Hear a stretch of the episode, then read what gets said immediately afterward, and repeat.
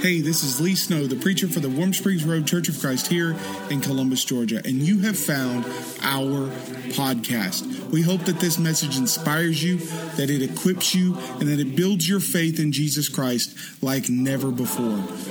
If you have any questions or you want to tell us your story, we'd love to hear from you. Please feel free to reach out at any time. We are here for you, we're here for each other, and most importantly, we're here for the Lord.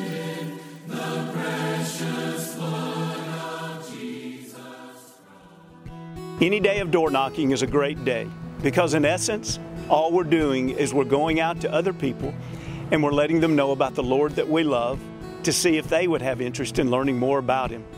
Some of the best friends that my wife and I have are friends that we have met through door knocking. One particular young lady, the only reason she answered the door was she thought that we were the pizza delivery people.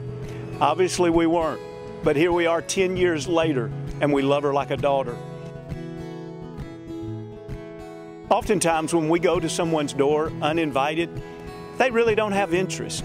And at that point in time, they don't even have interest in the Lord. But if we plant the seed and we begin the relationship, sometime in their life, it may be after the birth of a baby, it may be after a funeral, it may be after an emergency room visit, or something of that nature. They may wake up one day and say, I want to know more about God. I want to go to church. And here's the big question Where are they going to go? Have you planted that seed? Has your church, your congregation gone out into the community and served them? Have you invited them so that when they say, I want to attend church this Sunday, they think of you? People cannot visit a church they do not know exists. It's important that we plant that seed. I think about when my son was 15 years old. He knocked on a door, he invited the lady to an event we were having, and then he asked, Would you like to study the Bible? She motioned back to her coffee table that had an open Bible on it, and she said, You know, I've been studying the Bible for two weeks now. I've been reading in, in a book called John. And she said, I don't understand anything I'm reading. I've been praying now for several days that God would send me someone to help me understand the Bible. So, yes, I'll study the Bible with you because I'm assuming you're the answer to the prayers that I've been praying. Isn't it amazing how in your city there's someone right now searching for the Lord? The question is can we find them so ultimately they can find the Lord? Any day door knocking is a great day because it gives us the opportunity to help someone find their Lord. So that's one reason why we're going to be door knocking. The question is well, what happens if no one comes? What happens if we knock a couple hundred doors or maybe we knock a couple thousand doors and no one comes to services? Well, that's not the point. The point is the point is to plant the seed in the hearts of people. I'll tell you this um, I've been preaching now for 10 years.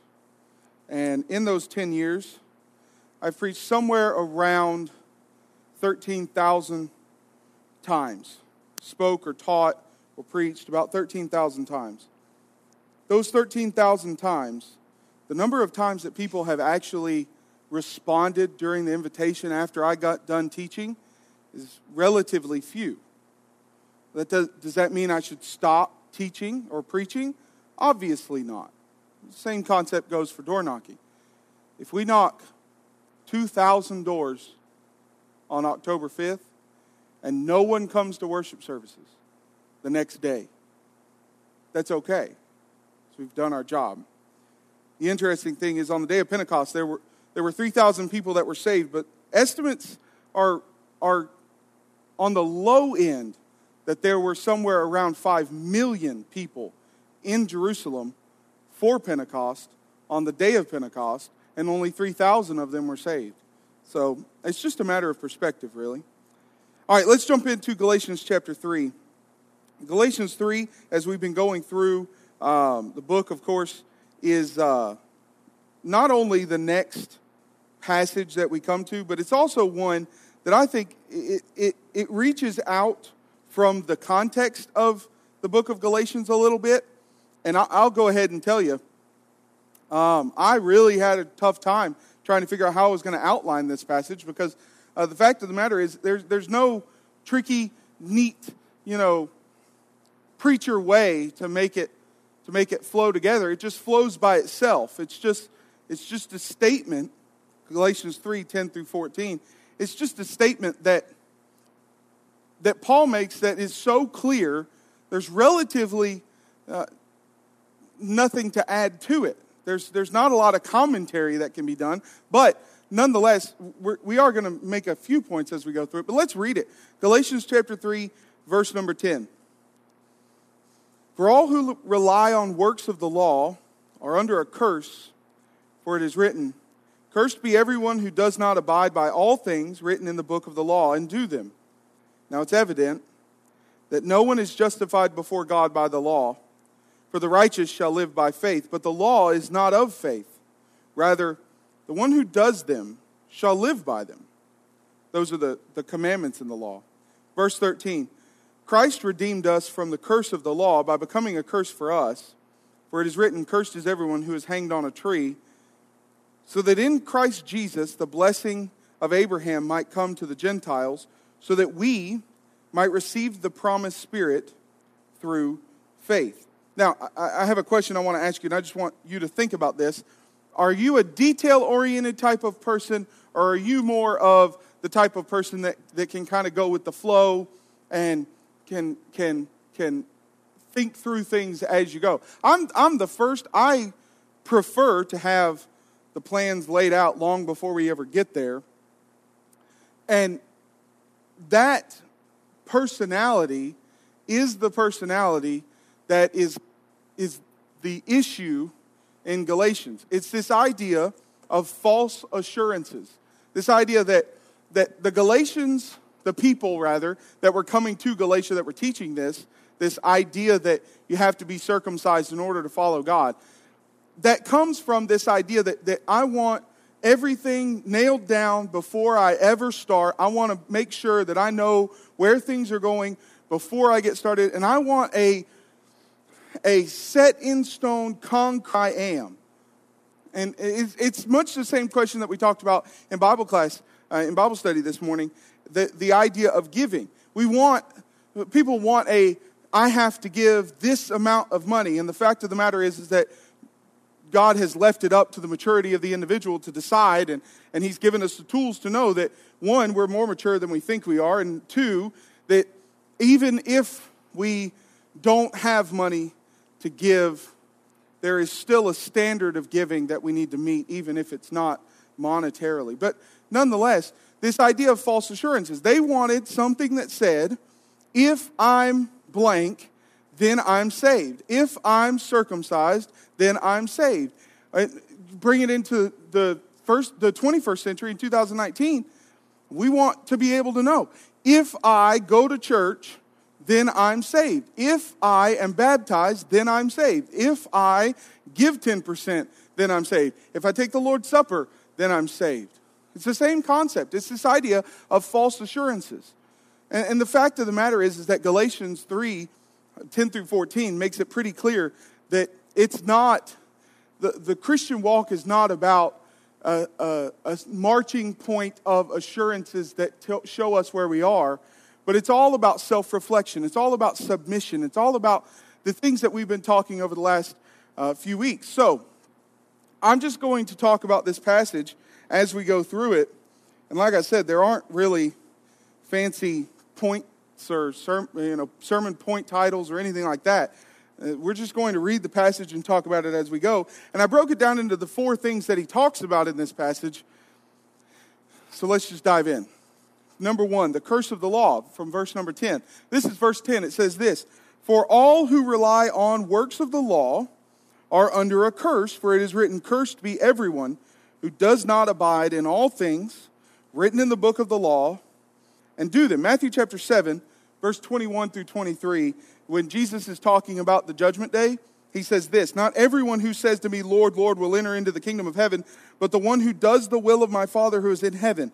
On that day, many will say to me, Lord, Lord, did we not prophesy in your name, cast out demons in your name, do many mighty works in your name. What are those? Those are those false assurances that we talked about, right?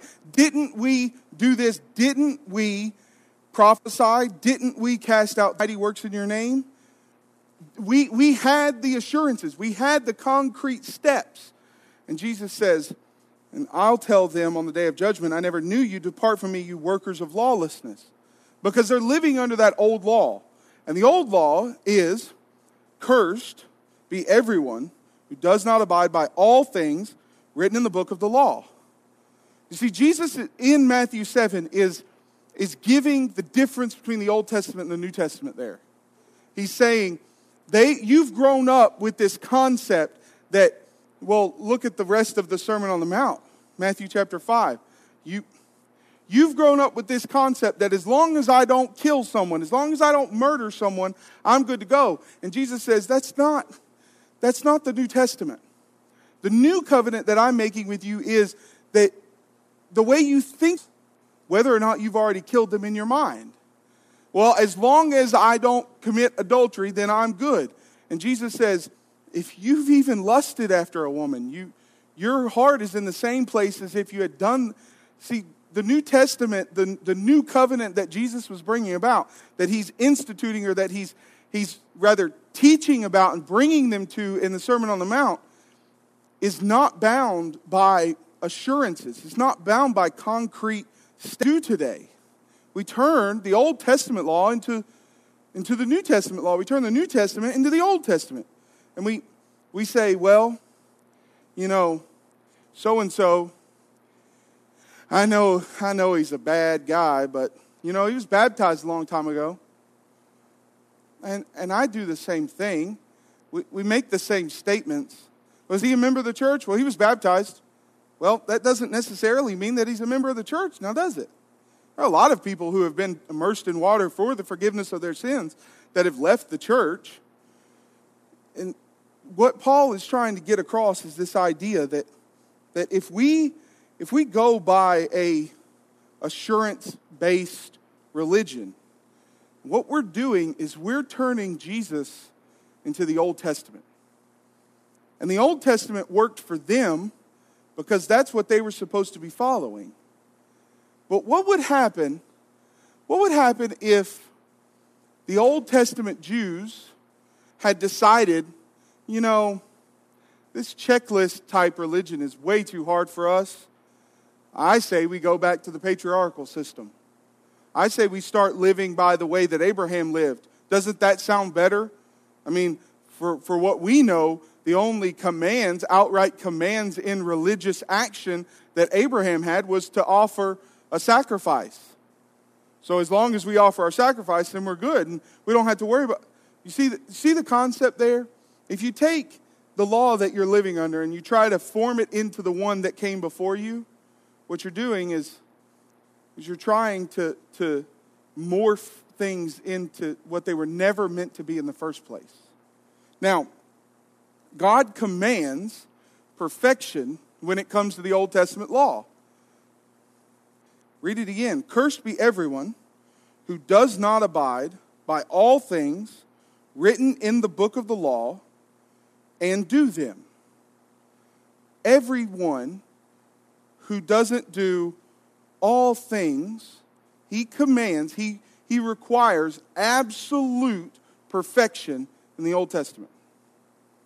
And someone will say, well, then that means that no person was justified. Well, that's what Paul says later on. That it is evident that no one is justified before God by the law.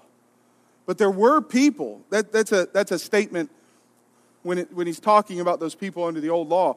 That's a, that's a hyperbole, as it were. And he says, seems as though no one would be able to be justified, but the fact of the matter is, is that there were people. In fact, Romans chapter 2, Verse number 13 says this For it is not the hearers of the law who are right, righteous before God, but the doers of the law who will be justified. For when Gentiles do not have the law, by long standing practice, do what the law requires, they're a law to themselves. They, they don't have the, the Old Testament scrolls in their hands. The Gentiles didn't. But they were still supposed to be following the law of God. They were still supposed to, they were still amenable, as, as the word is, to the law of Moses. And he says, even though they don't have the law in their hands, if they do what the law says, then they've, then they've done what's right. They become a law to themselves because it shows that the work of the law was written on their hearts. And what Romans 2 13 through 16 says is Gentiles could follow the Old Testament. And some Jew says, Well, I can't follow, we can't follow God's laws, regardless of whether they're Old Testament or New Testament. We can't, they're too hard for us. We, we have to have God make us do something. And Paul says, Romans 2, well, the Gentiles could do it. So why can't you? Galatians chapter 3, he says, I know it's hard. I know that the, the curse is that if you don't follow all that's written in all of the law, then, then you, you haven't followed the law itself. But then at the same time, Philippians chapter 3 says that Paul did exactly that. As to zeal, a persecuted Christian. He says, well, if you had a question about zeal, listen, I was the most zealous Jew that ever lived. I put y'all in prison. I killed you if I could. I did everything I could to make sure that the old law was kept. As to zeal, I, here's the evidence I was a persecutor of the church. Of course, I was zealous. As to the righteousness under the law, blameless. Now, wait a second. Galatians 3 says that if you follow all of the law except for one thing, then, then you're guilty of the entire law. And Paul says, I was blameless when it came to the law. So, how is that possible? In one book, he says you can't follow everything. In the next one, he says you can. Well, in Galatians, he never said you couldn't. He says if you missed it, if you missed one, you were guilty of everything. And then in Philippians, he says, I didn't miss one. I was blameless in the eyes of the law of Moses. But that's not what they're doing in Galatia. What they're doing in Galatia is picking a single one out, circumcision, and saying, as long as we do this, we're good. Wonder if that goes to the New Testament. It, it, does, it, does it equate to the New Testament law, the law of Jesus Christ, the law of, of, of perfection, James says? Does it equate to the New Testament law if we, if we do one, but we miss this one? Does it equate? Well, that's what he goes on to talk about in the rest of the passage. But first, we need to talk about verses 12 and uh, 11 and 12, which is the righteousness of faith. So, since we, we are under this question of can a person follow the law of Jesus Christ, the New Testament, the New Covenant, whatever you want to call it, the, the, the law of liberty, whatever you want to call it, can, can Jesus, can a person follow Jesus and miss one thing? Can that person still be saved? Well, Galatians 3:11. Now it is evident that no one is justified before the before God by the law, for the righteous shall live by faith. For the law was not from faith, not of faith. It's not from faith. Rather, the one who does them shall live by them. I like this translation uh, here, verse 11. The one who by faith is righteous will live. The, the righteous shall live by faith. This translation says, the one who by faith is righteous. So, what he's saying is, it's changed now. The Old Testament, you had to do everything perfectly. New Testament, it's not the same. New Testament, you you have this, this righteous life that comes because of faith. The Old Testament was not from faith. The Old Testament had very little to do with, with your acknowledgement of God's existence, or the Old Testament had very little to do with your acknowledgement of, of God's sovereignty or God's providence or anything else. It's just you do this list. The New Testament, it's all about your mindset. It's all about where you are in your mentality toward what you're doing. If you're if you're saying, if you're believing that you're saved because you have this concrete step done, Paul says you're not living by faith. Romans 10 and verse 5. For Moses writes about the righteousness that is based on the law, that the person who does the commandments shall live by them. Matthew 5, 17 through 20. Do not think that I've come to abolish the law. So, Romans, you need to live by them. If you're going to do them, you're going to live by them. Matthew 5, do not think that I've come to abolish them, the law or the prophets. I, I haven't come to abolish them, I've come to fulfill them. I've come to, to show you the, what they were meant to do in the first place, which is what we'll talk about when we go in, deeper into Galatians 3 next week. I've not come to abolish them, I've come to fulfill them. For truly I say to you, until heaven and earth pass away, not an iota or a dot. Your translation may say a jot or a tittle. Uh, when you think about those, I want, I want you to think about this, okay? Um, think about the cross mark on a T, okay? Or the dot on an I. Those are, those are the, the English equivalents to a jot or a tittle or, or an iota or a dot, whatever you want to call it he says, those words that were written under the law, not a single letter is going to go away. I've not come to throw Moses in the trash. I've come to show you that what Moses was doing meant something, but now you're on to something much, much greater.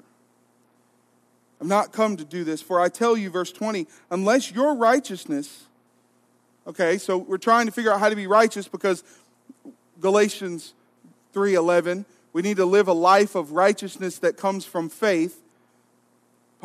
Jesus says, unless your righteousness. Now righteousness is what you do because of what God said. Okay? So the difference between religion and righteousness is religion is what you do because of what you believe.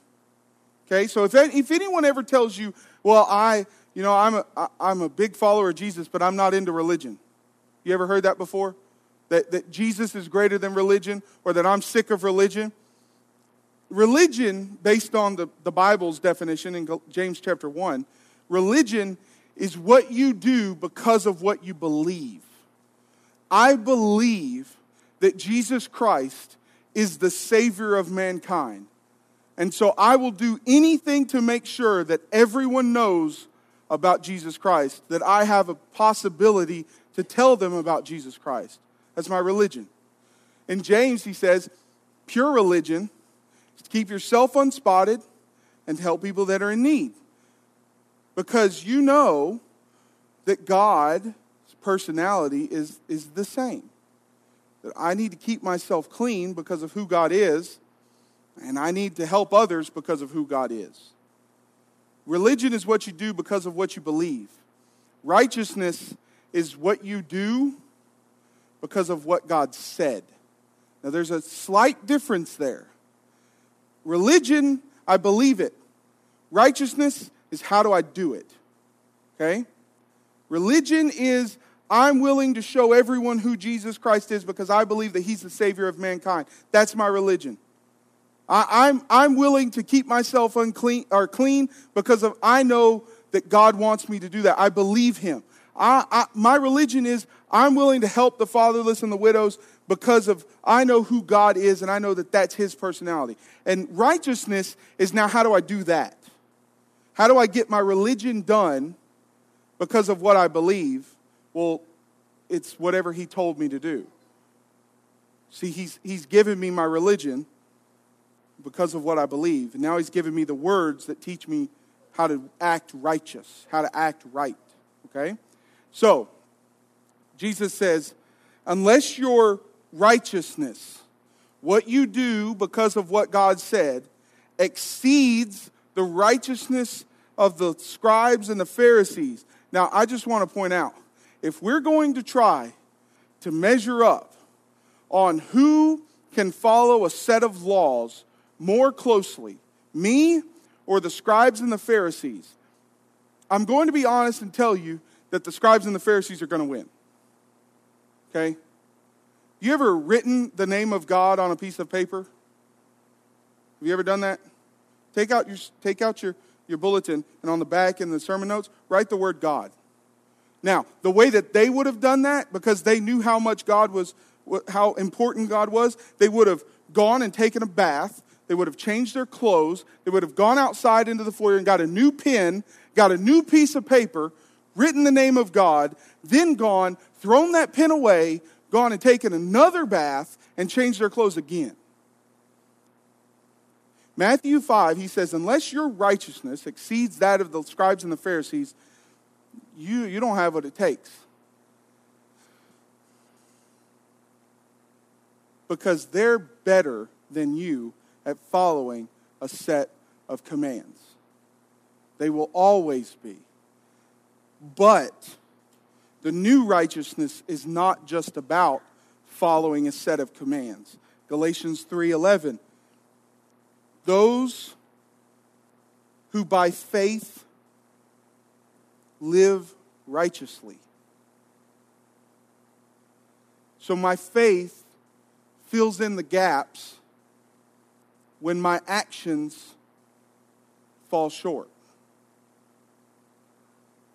And what Paul is trying to say is you are taking the law of faith, this idea that, that has ways in which you are forgiven even if you stumble in this step or in this step.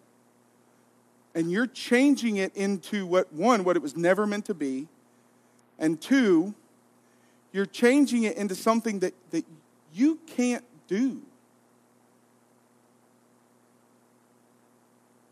Relatively speaking.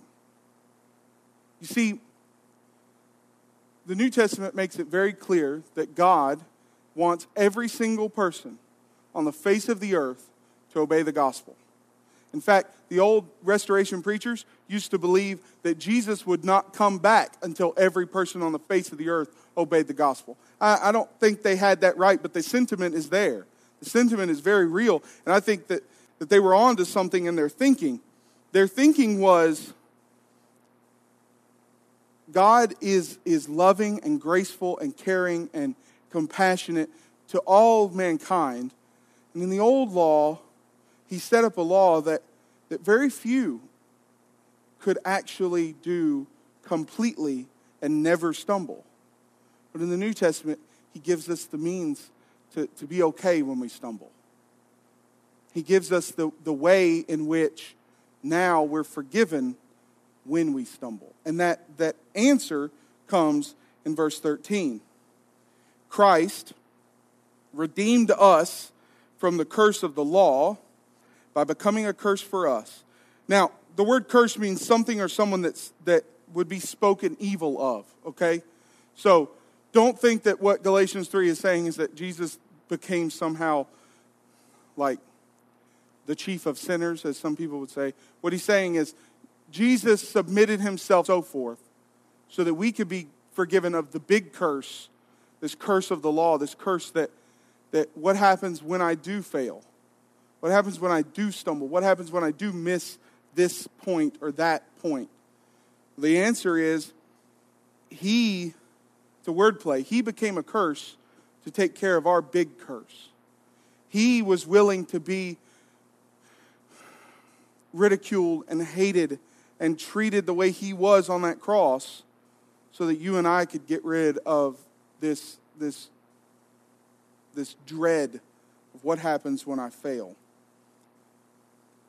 And then verse 14 says this Jesus Christ redeemed us from the curse of the law, verse 13, by becoming a curse for us because he was hung on a tree. Verse 14, so that in Christ the blessing of Abraham might come to the Gentiles, so that we might receive the promised Spirit through faith.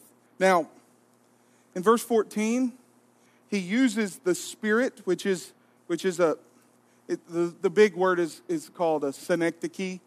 Just means it's, it's a, he, he uses one part for the whole, and he uses the part, the Spirit, which is, I believe, speaking of miraculous abilities. And he says, He came to give us the miraculous abilities. Well, that's not all that he came to do, right? But that's the one thing that sticks out in everybody's mind when they're thinking about salvation in, in, the New Testament. Every time the apostles are around, it seems as though there's a miracle happening. Every time Jesus has, has a problem, it seems as though there's a miracle that happens. And so he uses that to speak of the whole. And he says, Jesus came to, to save us from our curse because he became a curse, so that in him we can have this blessing that Abraham was promised, that everyone is going to be able to do what God wants them to do. That you're not going to have to worry about this small group of people that has the law and they don't let anybody else read it. And you're not going to have to worry about this checklist of commands that, that only very, very, very, very, very few can actually follow.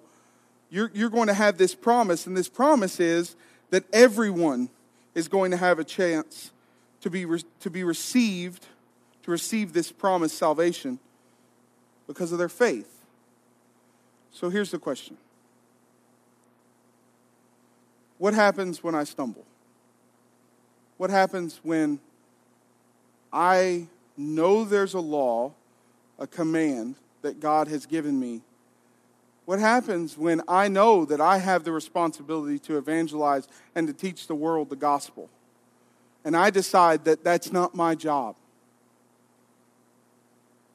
And so I fail in that instance. What happens when I have this thing that God has commanded me to do and I stumble because I don't remember that He said to do it or I never knew? It's this idea of faith. John would say it like this 1 John chapter 1 verse 7. If we walk in the light as He is the light. We walk in Him. We have fellowship with one another, and the blood of Jesus Christ continually cleanses us from all sin. What is walking in the light as He is in the light? That's having faith. That, that's, that's a life that is led by faith. Now, is a life that's led by faith just something that you acknowledge and say, yeah, God's real? No, you're living a life that's led by that reality in your mind. God's existence and God's salvation and God's sacrifice for you is real. You acknowledge that it's real, and now you have a life that you can show that shows that it's real without you having to ever say a word. And he says, if you have that kind of life, then you don't have to worry about the curse of the law anymore. But if, but if you're trying to make these assurances, these concrete stepping stones, you're not living a life by faith. You're not going to heaven because you were baptized. You're not going to heaven because you came to church on September 22nd, 2019. You're not going to heaven because you gave $2 in the plate this morning. You did all of that because you know of who God is. And that's why you're going to heaven. Because you have a faith that changes the is lived. And when your life misses a point, your faith shows God that you really did mess up. And the beauty of having Jesus as our advocate, uh, John 1 says, is that he's been there. The reason why he needed to live a life as a man and never sin is so that, so that when he became our advocate, when he became the one that's going to tell the Father, listen, I understand. I understand that they messed up. But let me tell you how it's like being in that situation. That's why 1 Corinthians says if you think that you're standing alone facing a sin, if you're looking at a sin and you think, this is, I'm the only person that's ever experienced this hardship before in my life. I'm the only person that's ever experienced this temptation in my life, or in life, in the history of the world. I'm the only person that's done it. It says, if you think you stand alone, you need to, you need to pay attention because you're going to fall, because you aren't standing alone. Jesus has been right there. Well, Jesus never had to deal with the temptation of blank. Maybe not that exact temptation, but he knows what it's like to be tempted. And all of us know what it's like to be tempted. We may not have been tempted to the level of some, But I think, this is just Lee talking, the temptation of being on a cross and looking at your creation about to kill you and you not doing something trumps any temptation that I've ever been in in my entire life. The temptation to give in to this sinful desire is not as big as the temptation to destroy all of creation because you're tired of dealing with them. Right? His temptations were greater than ours, so we don't stand alone. We live this life that's, that's led by faith, so we don't have to worry about the curse of the law anymore unless we're trying to put ourselves back into that law, which doesn't make sense in the first place. If you need to become a Christian this morning, listen, listen to me very clearly. Um,